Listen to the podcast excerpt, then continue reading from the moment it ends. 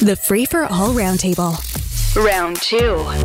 And joining me on the panel on round two today are some fabulous people printed on my piece of paper. See, I didn't do that part off the top of my head. Jason Agnew, apologies.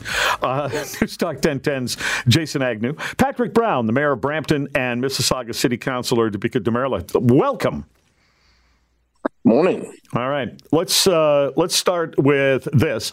Activists want cooling centers for homeless amid heat and air quality alerts. One of the activists is saying, "Hey, we got people in tents. It's really really hot. They're living a horrible lifestyle. In the winter, we have warming centers. We don't have the cooling centers we've had in the past." And uh, Jason, are, are are they right, or is there a limit to what the city can do?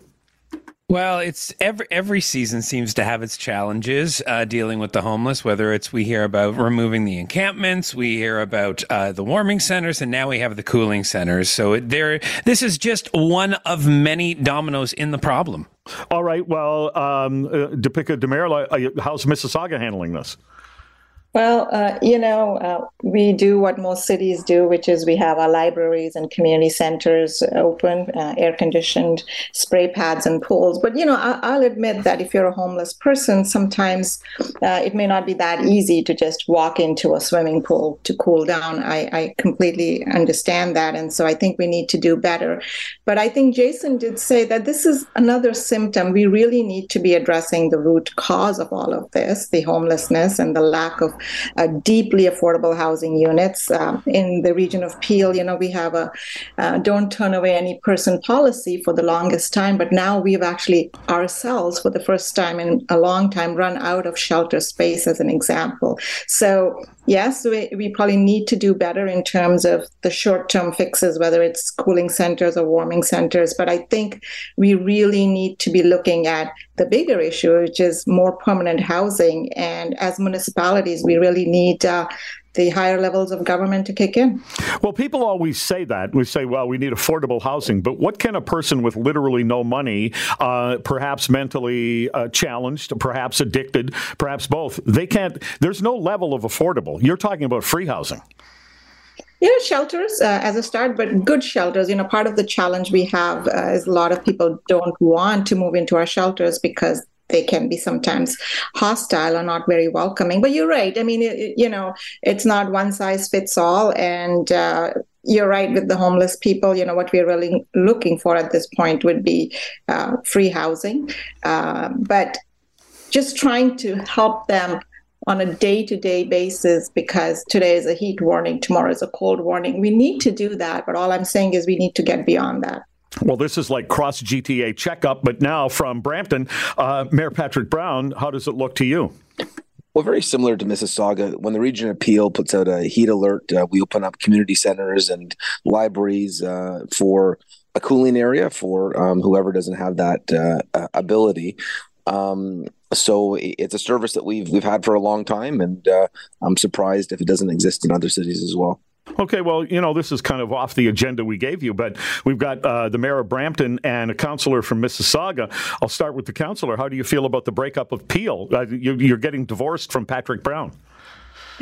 Um, I think we'll still be very good neighbors, uh, and it's some, it's been a long-standing uh, position of the city of Mississauga, starting with uh, Mayor Hazel McCallion, that Mississauga wanted to be its own independent city. You know, we are Ontario's third largest city. Smaller cities like Kitchener and Peterborough are standalone cities. So, uh, absolutely delighted.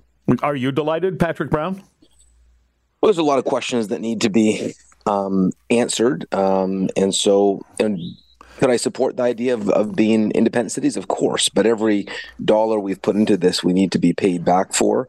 Our, our shared infrastructure is largely all in Mississauga, so the police headquarters, uh, the um, majority paramedic stations, water treatment facilities. These are very expensive.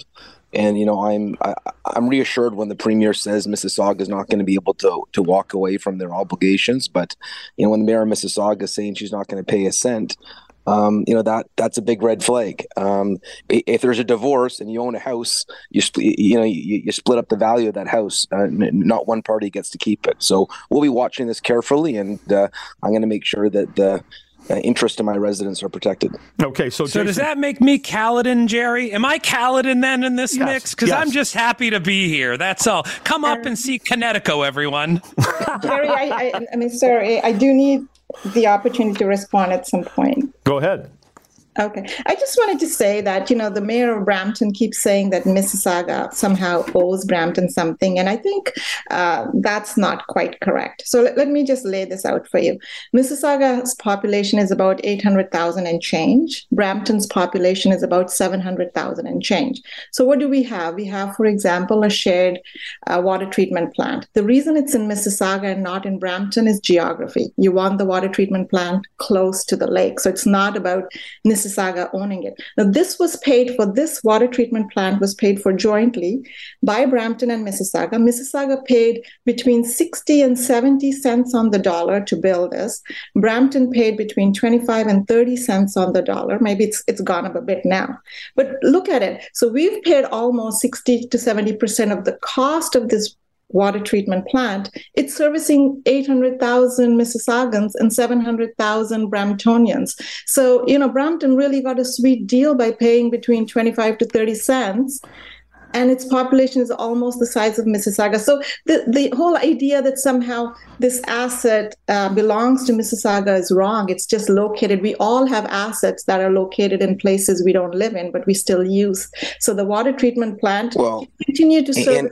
In, fairness, Mississauga just got an $11 billion bill to, to, to build a new one, and they ran away from the bill. They've used up the servicing capacity, and you've got a NIMBY mayor that doesn't want to build any more houses or that's not true. Um, not true at all. We want to build in Brampton. We want to invest. We want to grow. We want to we want to create jobs. And so, So- so- the fact that the, the fact that your leadership wants to run away from any economic activity and, and not not have to pay their share when we've always paid the share for 40 years um, is difficult for residents in Brampton to accept. All right, Well, so we're going to move on. We're going to entirely move on from this. Uh, and although although we promised to send, let's send the audio to Doug Ford, okay, uh, on this thing. And I'm not going to hear from Caledon, Jason, on this one. I'll I'll hear from you. I understand. Yes, I'll hear from you on TVO headline. Thanks to Doug Ford, we've got ourselves a good old fashioned patronage scandal. This has to do with certain lawyers, and most of them seem to be connected to the Conservative Party or in it, as in the case of Carolyn Mulroney, getting the uh, King's Counsel designation. You used to have lawyers who were QCs. That got taken away.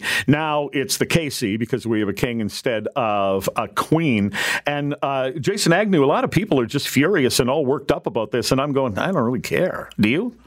I mean, you're speaking a different language at this point. I don't even know what this is. I don't care what this is. I don't know why this is being done. I don't see a need for it. I don't see a need for a monarchy. I surely don't see a need for the uh, doot doot doot doot king we now have. This is ridiculous.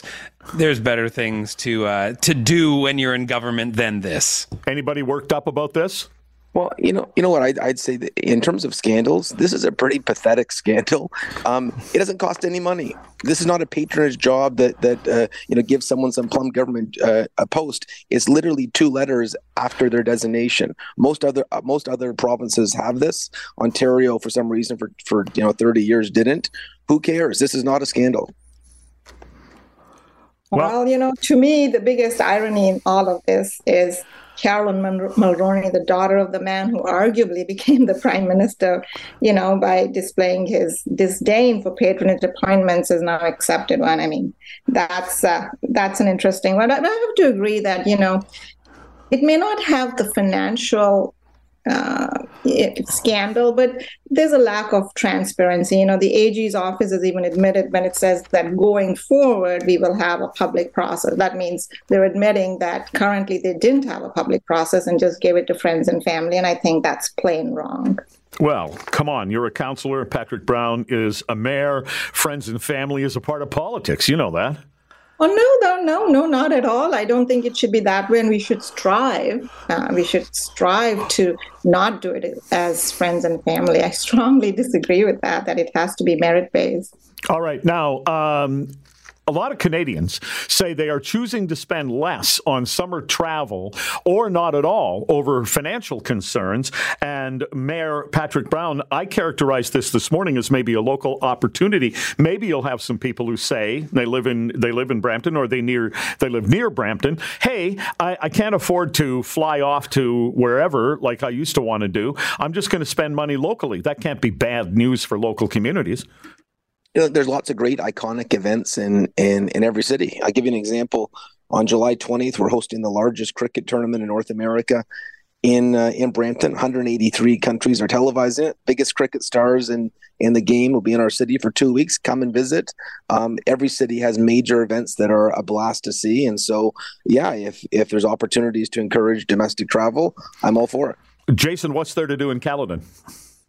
Well, listen, not Caledon, but actually, Jerry, it's funny you say that. I mean, I'm actually the anchor of, of Halton News. So we do a segment called What's Happened in Halton and encourages people to get out and check out all of the Halton communities. So this is great. This is a staycation thing. I mean, sure, it's unfortunate people can't travel, but it can definitely benefit the local economy. And there are so many things going on that people can go take day trips to and keep their money within the local economy. So you might spin this as, oh no, people can't travel. That's unfortunate, but really you can can also spin it as a very positive local story. Yeah, well, that's what I was trying to do. Where's What's Happening Halton available?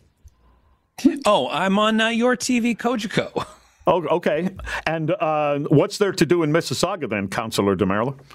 Oh, there's so much. And, you know, I just want to begin by saying I've always thought that there's no better place than Ontario in the summer. We really, you know, I know we've had a bit of a heat warning, but for the most part, we have absolutely wonderful summers. And so it's a good idea to spend your summers in Ontario. When it comes to Mississauga, there isn't a week, Jerry, there isn't one weekend that we don't have something going on at Celebration Square, which is in downtown Mississauga. There's festival after festival. I believe this weekend probably it's the Filipino festival. We have, you know, we have every culture. We have Ital Fest. We have uh, Bollywood Monster Mashup. It, there isn't a weekend that you can't come to uh, Celebration Square and not find a party to join. Same thing, Port Credit. Um, Mississauga has a beautiful, fantastic, oh, you know, live music festival almost every weekend in Port Credit along the lake. Come to Cooksville, my own uh, neighborhood. Uh, September 16th and 17th, we are having Taste of Cooksville. Uh, so yeah, there's lots going on. Okay, uh, so we had some feistiness, which I always appreciate. We're going to uh, make everybody calm for the weekend because it came to our attention that a Canadian composer is leading the world in cat music. This apparently will calm your cat down. Any cat lovers here? You know, Jerry, the only cats that I love are perhaps the Detroit Tigers. Before we go here, Alek Manoah tonight. Too soon? Well, you'll know by about 10 o'clock tonight. All right. okay. Uh, thanks to Jason Agnew, Patrick Brown, and Dipika Demerla. I'm Jerry Agar in for John Moore. We're hoping that he is back uh, by Monday, but we've been hoping that day by day as we went along. Is he okay? Nick just says he's fine.